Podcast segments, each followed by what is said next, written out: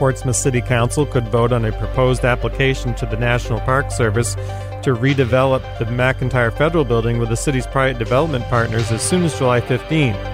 But an attorney hired by the city said Redgate Kane, the developers, could opt out of the process under certain circumstances.